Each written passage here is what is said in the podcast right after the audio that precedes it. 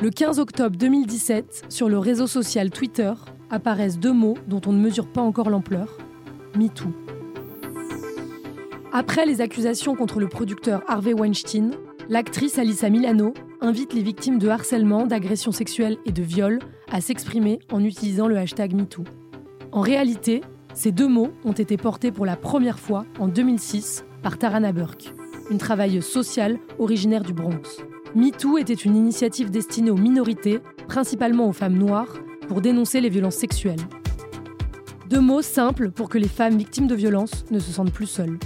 À cet instant, Tarana Burke est loin d'imaginer que son mouvement va devenir un message viral partagé par des millions de femmes partout dans le monde. Pourtant, avec ce hashtag repris en 2017, c'est une révolution féministe qui envahit les réseaux sociaux. La parole se libère, que l'on soit à New York, Paris ou Londres. Mais ce mouvement de libération de la parole a-t-il eu une résonance sur le continent africain? Comment s'est-il manifesté en Afrique francophone? Comment se reconnaître et se faire entendre quand on ne connaît pas les mêmes réalités sociales que les femmes blanches européennes ou les femmes noires afro-américaines? Au Sénégal, en Côte d'Ivoire et au Cameroun, trois femmes ont décidé de riposter en ligne avec leurs propres mots. Daifa Toukan, Traoré Bintou Mariam et Minou Christail ont fait entendre leur voix à coups de hashtag. Trois femmes, trois hashtags, trois façons de créer ces luttes. Riposte, un documentaire de Camille Descroix. Dans ce podcast, la notion de violence faites aux femmes comprend les violences domestiques, violences conjugales, harcèlement, agressions sexuelles, viols, féminicide, infanticide, mariage précoce et mutilation génitale. Attention, certains propos peuvent heurter. Je m'appelle Daifa Toukan, j'ai 35 ans, je suis sénégalaise et j'ai créé le hashtag Balance ton Sai en 2016. Je m'appelle Traoré Bintou Mariam, j'ai 28 ans, je suis née en Côte d'Ivoire et j'ai lancé le hashtag Vraie Femme Africaine en 2020. Je m'appelle Nino Christelle, je viens du Cameroun et j'ai créé le hashtag J'ai décidé de vivre en 2017 après avoir été victime de violences conjugales.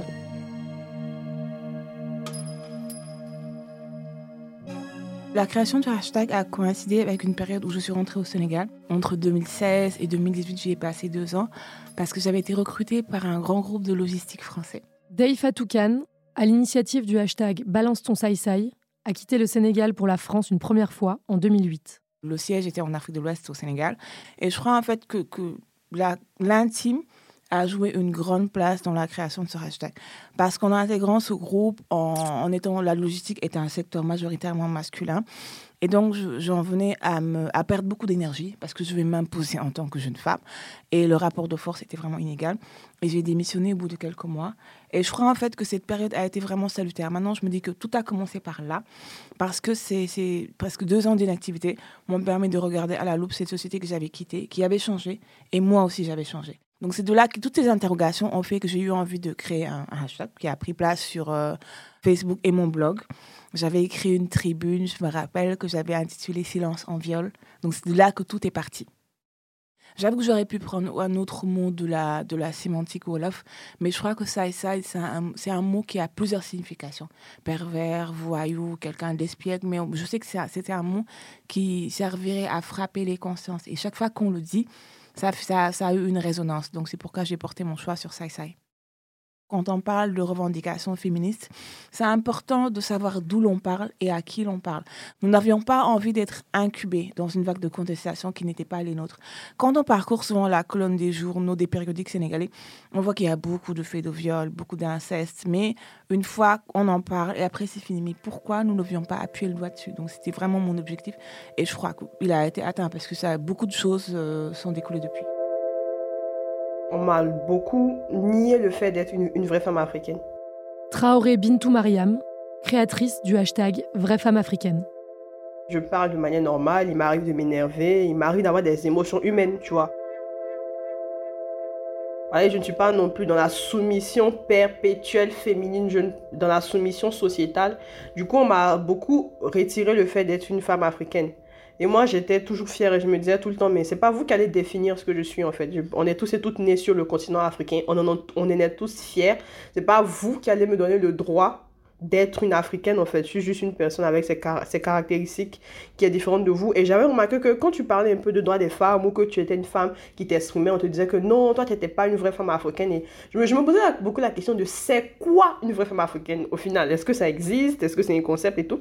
Et comme une vraie femme africaine, ça m'est venu, enfin, je regardais une émission où il y avait une femme qui était en train de dire à une autre qui avait accouché par péridurale que c'était pas une vraie femme africaine parce que la vraie femme africaine c'est la femme qui souffre. Et j'avais remarqué que dans l'imaginaire collectif la vraie femme africaine c'est la femme qui souffre même inutilement. Il y avait aussi une romantisation de la souffrance. Et c'est comme ça que je suis allée sur Facebook et j'ai écrit je crois euh, si tu fais pas ci fais pas ça t'es pas une vraie femme africaine.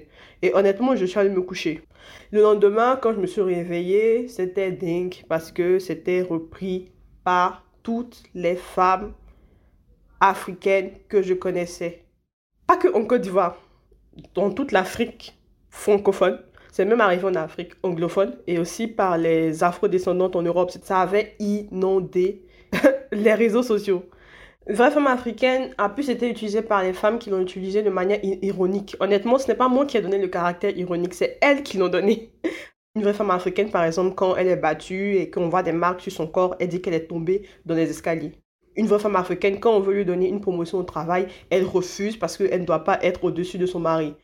Je ne peux pas dire que vraie femme africaine, c'était mon hashtag. Hein. Je pense que c'était plus leur moment, c'était plus leur hashtag parce qu'elles en avaient vraiment marre, en fait, d'essayer de, je sais pas, de rentrer dans une certaine, euh, dans, une certaine case, une africanité qu'on ne brandit que quand c'est pour brimer les femmes.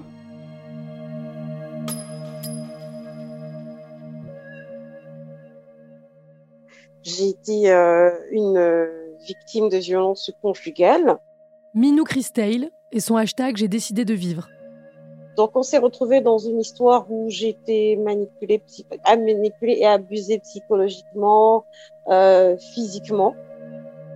Et je suis ressortie de là, euh, je suis ressortie de là en miettes. Quand j'ai fui, c'était le 25 novembre 2016. Je ne pourrai jamais oublier cette date. C'est à partir de ce jour-là où, dans la rue, je me suis dit, il faut que je vive et je vais décider de vivre. C'est de là qu'est née cette phrase et c'est le 25 novembre 2016 qui a été ma, ma deuxième naissance. C'est à partir de là que j'ai commencé à découvrir les statistiques. Statistiques de femmes victimes de violences conjugales, statistiques des femmes qui meurent en fait sous les coups des conjoints, statistiques des femmes qui sont chassées, statistiques des femmes qui fuient, je me suis dit, mon Dieu, je suis devenue une statistique. Et alors, j'ai décidé de faire en sorte d'être l'une des statistiques les plus exceptionnelles qui existent maintenant. En termes de lutte et tout, de rappeler à toutes ces femmes que c'est pas parce qu'elles sont devenues des statistiques qu'elles ne vivent plus. Et alors, en fait, en faisant d'elles des statistiques, on va faire en fait d'elles des forces.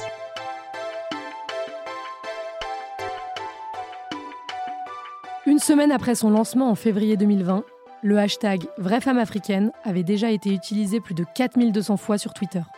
Minou Christale a reçu plus de 1000 témoignages de femmes victimes de violences après avoir lancé le hashtag J'ai décidé de vivre.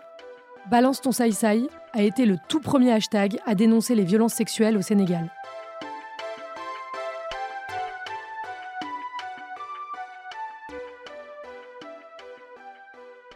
J'ai été à l'école, euh, dans une école catholique l'Immaculée Conception de Dakar, chez les religieuses. Nous n'avions le droit d'avoir aucun signe ostentatoire, ni vernis, ni bijoux, ni même tenue traditionnelle. Nous mettions une blouse qui nous arrivait, j'en rigole encore aujourd'hui, au genou. Donc vraiment, c'était l'école, l'école, l'école. Et quand je n'étais pas à l'école, j'avais ce qu'on appelle des répétiteurs. Donc, ils me faisaient réviser les cours à la maison. Donc, du lundi au dimanche, pratiquement, j'étudiais.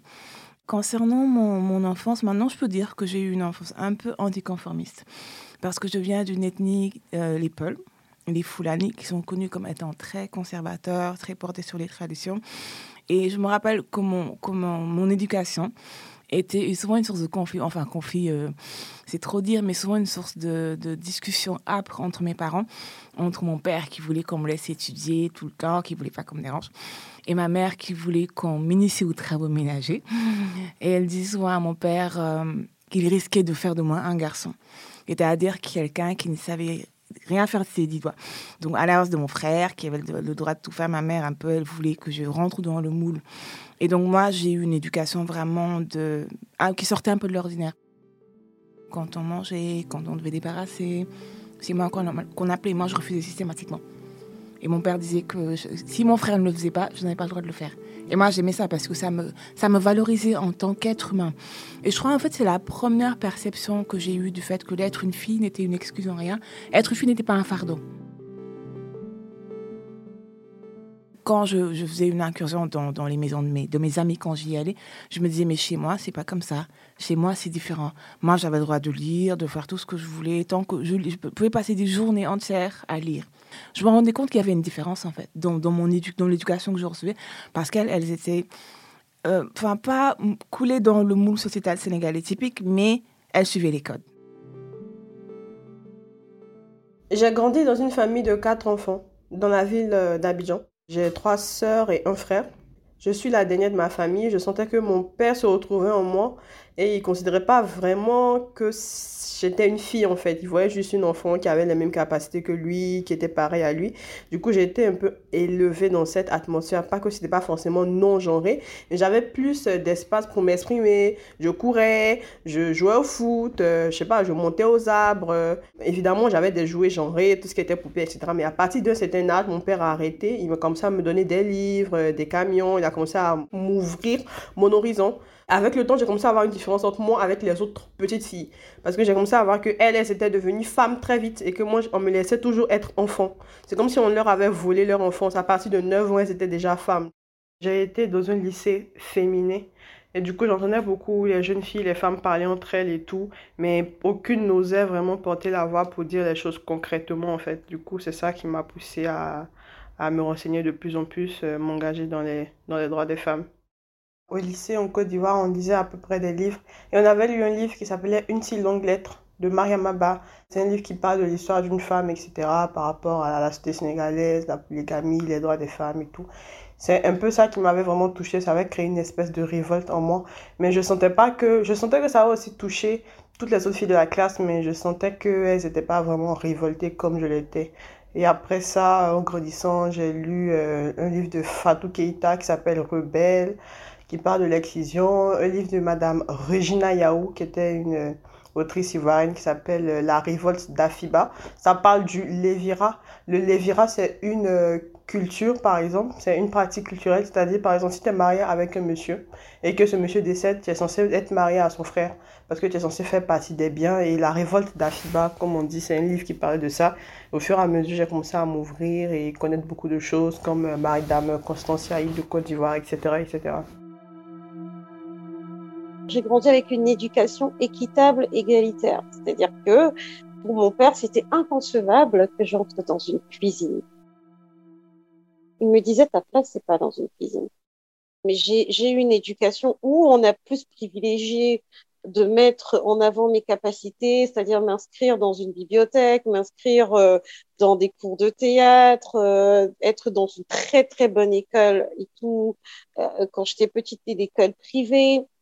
Et euh, ma mère, c'était plus en fait euh, la femme qui, c'est la femme typique euh, africaine, dominiquée, très respectueuse. je ne sais pas si je peux dire soumise ou pas, parce qu'on n'a jamais eu ce concept de soumise. Parce qu'il y a un truc qui est très très répandu dans la culture afro-noire, qui, qui, me choque au plus haut point. C'est un concept de soumission, de domination. bah, chez nous, c'était pas ça. Pire, mon père me disait que je veux jamais que tu sois une femme soumise. Les femmes, les femmes soumises sont pas des femmes libres je veux que tu sois une femme libre.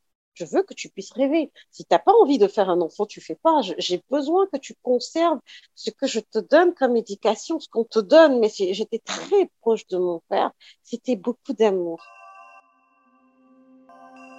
Malheureusement, mon père a été assassiné. Euh, j'ai dû faire face à la violence vers la femme, mais via ma mère. Mais je prenais pas encore conscience de tout ça parce que j'étais qu'une petite fille elle a dû devenir le père et la mère, en fait. Dans ce qui fait en sorte que, euh, bah, y a beaucoup de choses qui ont changé. C'est-à-dire que, sachant que c'était maintenant elle le père et la mère, bah, il y a des choses que, on te rappelle, c'est une éducation de fille, quoi. C'est-à-dire que oui, tu dois aller à la cuisine, tu dois faire ceci, même si j'étais hyper réfractaire à cela. Selon un rapport de la Banque mondiale datant de 2016, un tiers des Africaines ont été ou sont victimes de violences ou de harcèlement. Une Africaine sur deux affirme accepter la violence conjugale comme une fatalité. Au Cameroun, 55% des femmes subissent des violences au cours de leur vie. Parmi elles, la moitié n'en parle pas et ne demande pas d'aide. En Côte d'Ivoire, une étude effectuée en 2019 révèle que 70% des femmes à Abidjan sont victimes de violences conjugales. Là-bas, la plupart des cas d'agression, de harcèlement ou de viol ne font pas l'objet de plaintes.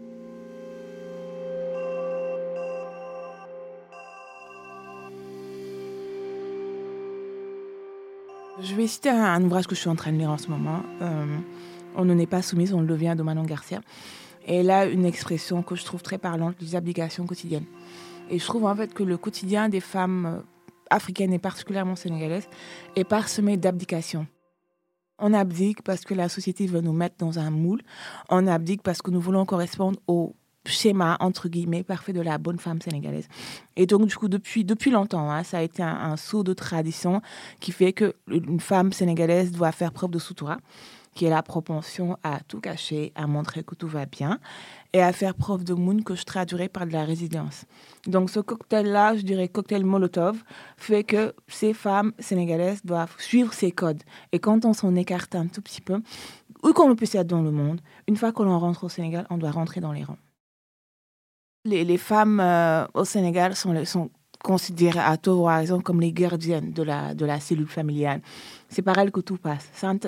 et je, pense en fait qu'elles souffrent peut-être maintenant la jeune génération savait de plus en plus de, je dirais de, du patriarcat bienveillant. Ce sont les femmes qu'on célèbre, ce sont les femmes, les, mères qui sont les gardiennes de la tradition. Les épouses doivent tout endurer. Toute cette pression là fait qu'elles ont du mal à se libérer. On a éduqué la femme noire avec le concept du silence. C'est-à-dire que chez nous, on nous demande en fait de supporter le mariage. On demande à nos mères de supporter le mariage. Quand on a violé, on demande de supporter parce qu'il faut couvrir la famille. La femme noire, en fait, est celle qui couvre, celle qui se tait, celle, à un moment donné, en fait, qui ne parle pas beaucoup. L'essence de la femme noire africaine est celle qui est normalement déifiée.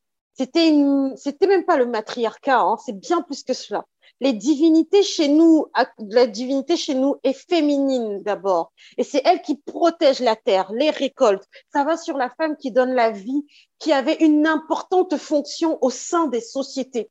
C'était les femmes qui, qui étaient consultées par les, les rois. Ce sont les femmes, par exemple, comme une qui s'appelle Tassi Angbe, qui a formé ce que vous appelez les Amazones, mais qui sont les minots, en fait, au Bénin. Et au Cameroun, les femmes ont mené des batailles aussi mais ça a été invisibilisé avec la colonisation, la colonisation européenne et blanche. Il est venu en fait de nous mettre le dogme de la chrétienté, de la religion. Les religions abrahamiques et musulmanes sont venues avec les concepts de soumission. Il faut se soumettre. La femme doit se soumettre, en fait, et c'est ce qui a détruit nos cultures. L'année 1960 représente un tournant majeur pour l'Afrique noire. Cette année-là, le Sénégal, la Côte d'Ivoire et le Cameroun obtiennent leur indépendance. C'est la fin d'un empire colonial inscrit sur les cartes depuis le 19e siècle. En parallèle de cette liberté retrouvée, les hommes s'approprient le pouvoir et s'installent au poste à responsabilité. La question des droits des femmes n'est pas une priorité et il devient alors difficile pour elles de retourner l'ordre établi. Pourtant, malgré un contexte qui leur est défavorable, certaines décident de se révolter. Sans faire preuve de féminisme, je dirais que le Sénégal a été aux avant-postes hein, des, luttes féministes en Afrique francophone. Aujourd'hui, quand on parle du Sénégal, on sait des figures féminines très fortes qui ont été aux avant-gardes des 68 arts, qui sont battues euh, durant les indépendances, mais qui ont été peu à peu invisibilisées. C'est pourquoi, durant les, années 80, il y a eu le, premier mouvement féministe créé, Yewi Yewi. Mais entre 1980, 90 et les années 2000, je dirais un peu que, que cet âge d'or-là a été un peu poussiéreux parce que ces premières militantes féministes-là, pourquoi quand je dis qu'il n'y a pas eu de renouvellement de génération, c'est qu'elles se sont embourgeoisées. Ce n'est pas une critique, mais c'est juste un constat qu'elles se sont embourgeoisées, qu'elles ont peut-être un peu dormi sur leur laurier et qu'il n'y a pas eu de transmission. Quand on parle de féminisme aujourd'hui au Sénégal, on a tendance à dire oui, mais les féministes sénégalaises, elles ont 60-70 ans, ce sont des bourgeoises, elles ont, elles, ont une certaine façon dont on les catégorise. Ce qui fait que plusieurs jeunes femmes se sont délaissées du mouvement féministe et se sont dit que ça ne les intéressait pas. Parce que quand la plupart des débats avaient lieu à Dakar, en français. Donc les Sénégalaises au fin fond du Sénégal ne se sentaient pas concernées. Concomitamment à cette euh, prise de parole, à, cette, à ce militantisme-là, il y a eu la, première génération aussi d'universitaires, donc qui ont étudié en France, qui sont allés à l'université, à tort ou à raison, qui sont venus peut-être reproduire le modèle colonial. Autant elles voulaient décoloniser les savoirs, autant c'était un peu parce que je veux dire, nous avons une relation encore aujourd'hui néocoloniale avec la France. Rien de ce qui est français ne nous est étranger. Et donc, nous sommes un peu des pâles copies des Français et des Françaises. Donc, ce qui fait aujourd'hui, quand on parle de féminisme, c'est tout de suite Ah oui, mais c'est des affaires de blanc et de blanche. Ça ne nous concerne pas. Donc, ce qui fait aujourd'hui que le, ce terme a du mal à, passer. Chaque société a ses traditions, a ses coutumes, a ses façons de considérer les femmes.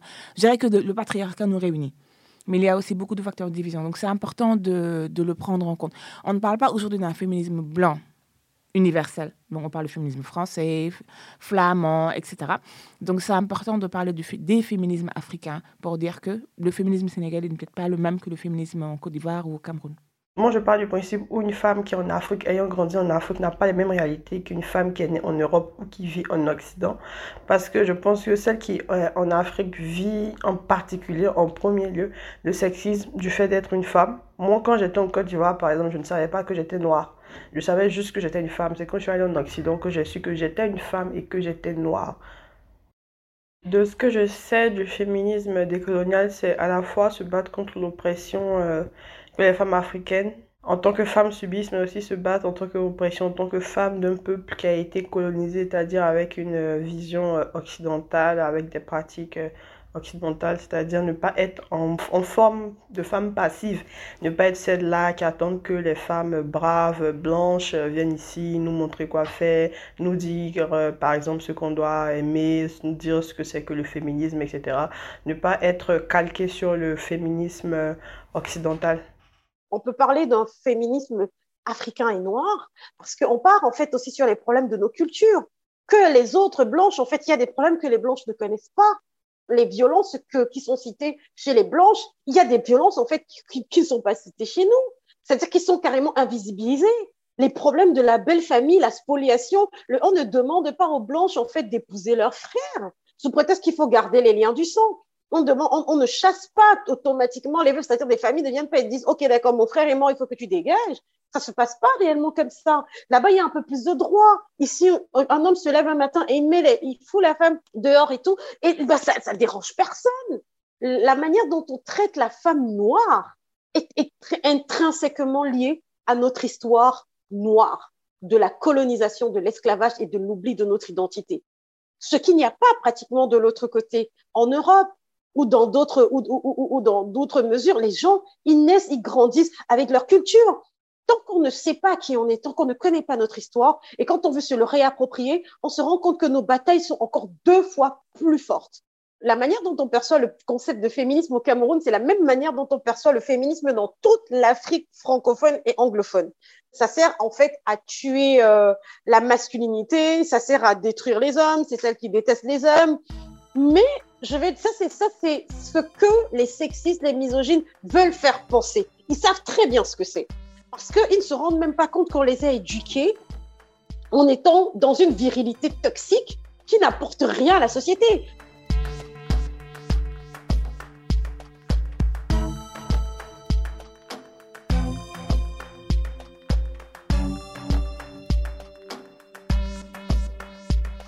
Les mutilations génitales, pratiques qui consistent à exciser le clitoris, les petites lèvres et les grandes lèvres des jeunes filles, persistent encore aujourd'hui dans certains pays africains.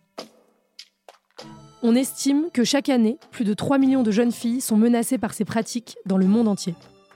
Partout, elles sont reconnues comme une violation du droit des femmes.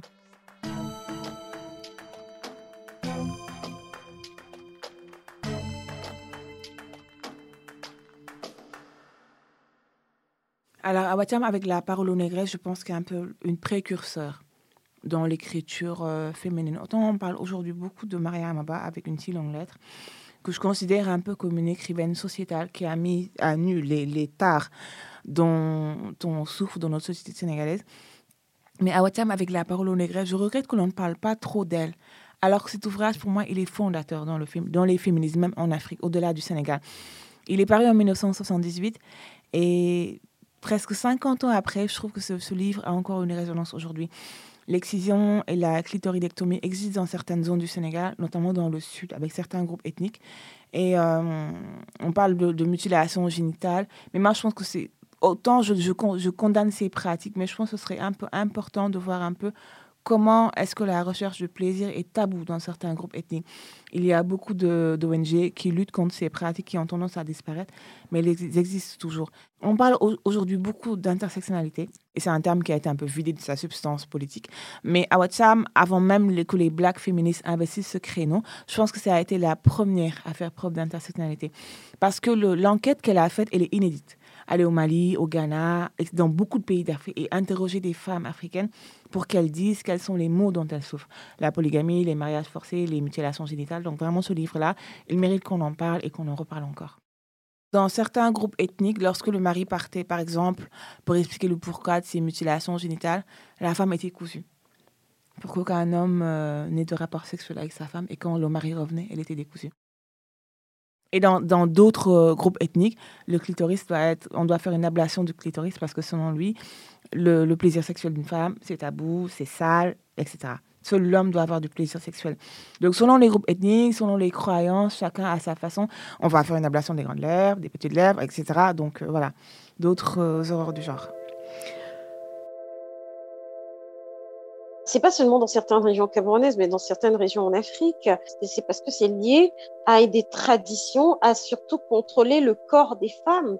Euh, J'ai participé à une émission euh, sur Eden, télévision Côte d'Ivoire, où moi, j'avais mon passage sur les violences conjugales et celle qui venait après, c'était une femme excisée. Elle était de Mans, en Côte d'Ivoire, et elle venait expliquer. C'est-à-dire que pour eux, avant, quand les hommes partaient à la chasse, euh, partaient en guerre ou devaient en fait chasser dans des contrées un peu lointains, il ne fallait pas revenir trouver sa femme être enceinte ou qu'elle ait des rapports en fait. C'est-à-dire que ça permet d'être sûr en tuant l'organe du plaisir de la femme que la femme en fait est d'abord procréatrice et que la personne qui vient la trouver parce que ça lui enlève toute envie déjà de faire des rapports sexuels. Donc, elle est toute à la merci de la personne qui, pour, pour laquelle elle était destinée. C'est-à-dire que sans, tout en prenant, tout en s'en foutant carrément de son consentement à elle.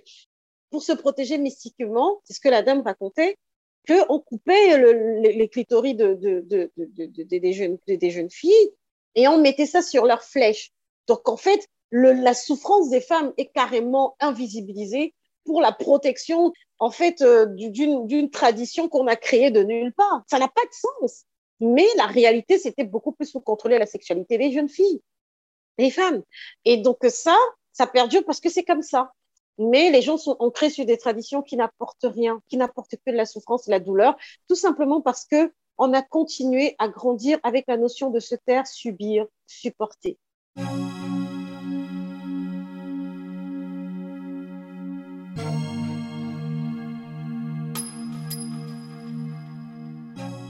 En Afrique francophone, les réseaux sociaux restent aux mains de la population masculine. Au Sénégal, par exemple, près de 150 000 Sénégalais, Sénégalaises sont inscrits sur Twitter, dont 81,7% d'hommes contre seulement 18,3% de femmes. La création de ce hashtag a permis de me rendre compte que j'étais un peu comme un ovni parce que le pays avait changé, moi j'avais changé, où je me situais par rapport à toutes ces mutations-là. Et donc, du coup, par rapport à mes, amis, à mes, followers que j'avais sur les réseaux, ils me considéraient un peu comme une Sénégalaise déculturée, qui avait perdu sa sénégalité. Donc, c'était ils, il, me voyaient un peu avec des guillemets. Donc, pour eux, c'était normal que, que j'élève la voix parce que je n'ai plus d'ici. Et moi, je luttais pour leur montrer que j'étais vraiment sénégalaise. Donc, entre entre-deux-là. Donc, c'était vraiment compliqué. Et ce qui est, ce qui est enfin, drôle, intéressant, c'est que la, presse sénégalaise, en fait, a été un peu touchy parce que j'ai écrit cette tribune, je l'ai envoyé à tous mes amis de la presse que j'avais, je leur disais, mais j'ai écrit une tribune, j'aimerais vraiment vous la publier parce que c'est important qu'il y ait un point de départ. On soutenait MeToo, on soutenait Balance Tempore, mais chez nous, c'était vraiment des sujets dont on ne parlait pas. Et c'est là que la presse enfin, occidentale, française, m'a ouvert les portes. Et là, je me suis dit, tant qu'à faire, du moment qu'on m'a voix entendu, je vais le faire. Mais d'un autre côté, je trouve qu'il y a une révolution qui est en train de se faire. Parce qu'il y a l'émergence d'une nouvelle, de, de nouvelles générations de féministes qui, à travers les réseaux, prennent la parole, cliquent, tweet et retweet et partage beaucoup de choses et surtout qui s'informent de ce qui se passe dans le monde entier. On va dire qu'avant, peut-être, nous étions cantonnés à notre seule sphère sénégalaise, mais maintenant, en voyant ce qui se passe dans le monde, elles ont peut-être compris Euh, je me rappelle quand j'avais écrit mon, mon livre euh, en 2018, il y a bientôt, il y a 4 ans, j'avais reçu beaucoup de messages. Et des jeunes filles m'ont écrit me disant Oui, mais moi, je ne savais pas qu'une féministe pouvait avoir ton âge, pouvait te ressembler. Et elles se sont identifiées. Et je vois toujours maintenant, quand je, quand je parle de certaines choses, je vois que c'est intéressant qu'elles s'accaparent ça et qu'elles absorbent ça en disant Qu'est-ce que je prends dessus?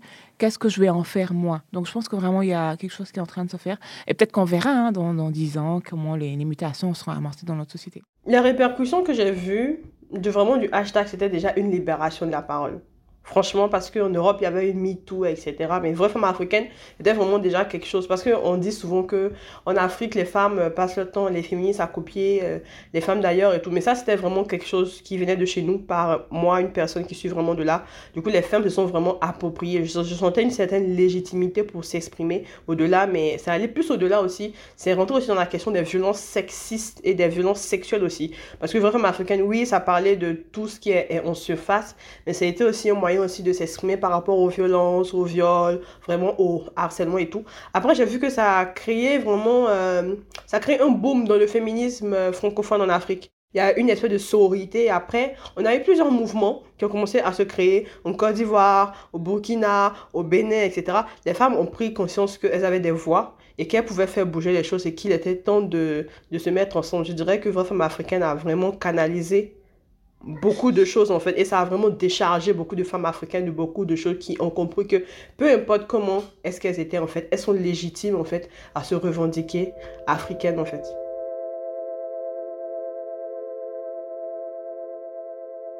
Je ne l'ai pas forcément montré mais c'était une période difficile pour moi parce que j'ai vécu un harcèlement sans précédent. Il y avait des hommes qui se réveillaient chaque matin de leur vie et qui me marquait pour m'insulter à cause de hashtag.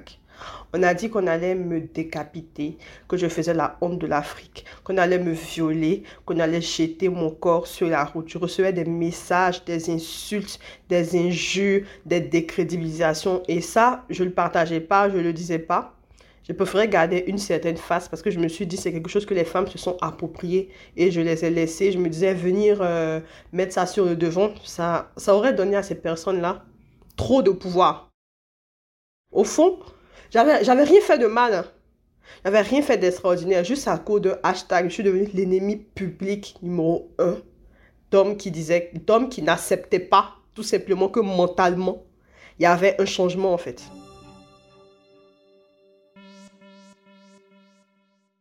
Ce sont des hashtags qui ont permis en fait de faire, euh, mais de mettre en avant des ressentis et de mettre au goût du jour les thèmes des violences sexistes et sexuelles, d'être un peu plus euh, mis en avant euh, dans les médias. Ce sont des témoignages qui ont toujours existé, mais sauf que ça restait dans les petites rubriques faits divers et ça restait très loin. Il n'y avait pas de portée aussi forte avant. Cette fois-ci, c'est devenu beaucoup plus important parce que ça a une portée sociale, c'est une dimension politique maintenant, et petit à petit, ça fait des débats. Mais cette fois-ci, grâce à Internet, tu peux laisser des traces via YouTube. Tu peux laisser des traces, en fait, via Google. Tu peux créer un site Internet. Tu peux laisser des traces, en fait, via ta, page. Donc, en fait, aujourd'hui, il y a une immortalité qui peut être créée. Et on peut, on peut tuer l'invisibilisation qu'il y avait avant.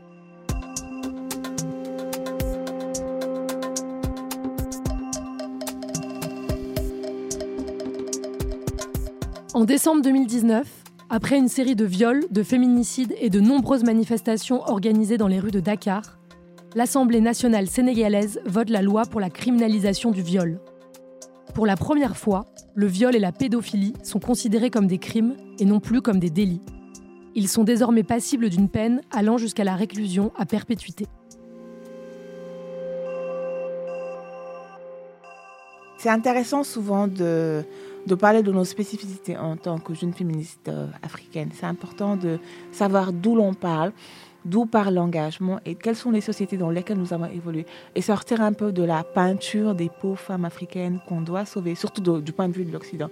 Nous aussi, nous menons nos luttes, donc ce serait important de nous comprendre et peut-être de nous accompagner dans ces luttes-là. Dans une société, il serait idéal il y, aurait, une utopie féministe. Le féminisme n'existerait plus. Nous serions à égalité avec les hommes. Mais bon, je peux encore rêver.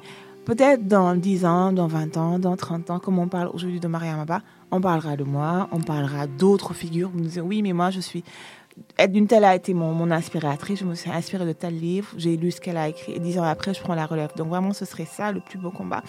Parce qu'aujourd'hui, quand on parle de Fatou Sow, de Marie-Angélique Savané, de Awad donc ce serait intéressant que nous aussi, que l'on pas de nous en tant que personne, mais de ce qu'on a laissé. Et je crois que c'est le plus beau combat que l'on pourrait porter pour la postérité. J'aimerais euh, que le féminisme dans mon pays, en Afrique de l'Ouest, les féministes apprennent à se départir du regard et de la validation masculine. Parce qu'il y, a encore beaucoup ça qui pèse. Que, vont penser les hommes? Que vont dire les hommes? Comment les hommes vont nous voir? On ne veut pas être des femmes euh, ostracisées. On ne veut pas être des femmes qu'on ne veut pas épouser. On ne veut pas payer la sanction de la société. Je pense qu'on doit se départir de ça déjà. Et pour moi, le féminisme en Côte d'Ivoire, ça avance, ça avance. Je pense que par rapport au Sénégal ou d'autres pays, la Côte d'Ivoire n'est pas encore sur la carte du féminisme. C'est maintenant qu'on est en train d'écrire notre histoire. Du coup, j'espère qu'en Côte d'Ivoire, on va vraiment écrire cette histoire par euh, laisser des traces, de la documentation, des essais, des théories. Et voilà, c'est ce que j'espère c'est pas juste la relève dans mon pays, c'est la relève franchement dans toute l'Afrique francophone, enfin dans toute l'Afrique. Mais ce que j'espère en fait, c'est qu'il y ait de plus en plus de femmes qui prennent conscience que leur humanité est plus importante que tout, au-delà du regard des hommes, et que nous sommes, nous, en tant que femmes noires, des êtres à part entière qui méritent aussi le respect. Et on va aller batailler pour cela. J'espère en fait que les féministes qui vont venir plus tard seront encore plus voraces que je ne le suis. C'est pour ça qu'on bosse justement, seront beaucoup plus fiers seront mieux rémunérés par les institutions internationales et que, en faisant ce qu'on fait, on espère en fait plus tard avoir euh, dans ce féminisme-là les cours sur le genre qui sont introduits dans les écoles et que franchement les femmes soient beaucoup plus féministes et qu'elles n'aient pas honte de, de, de se dire en tant que femme noire, j'existe et je ne dois plus supporter, je dois plus subir.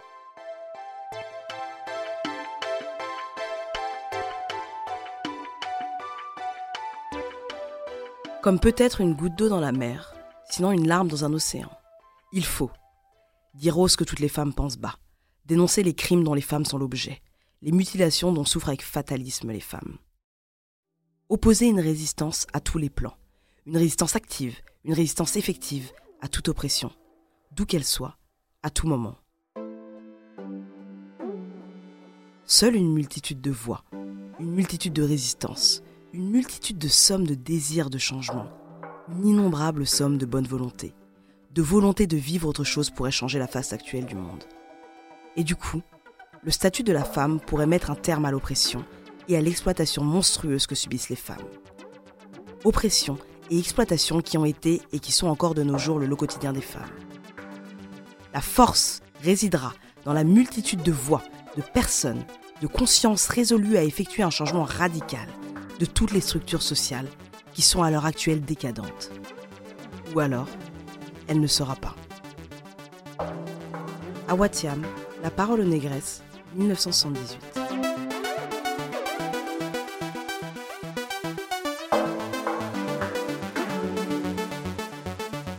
Vous venez d'écouter Riposte, un documentaire de Camille Descroix, journaliste, femme blanche née en France.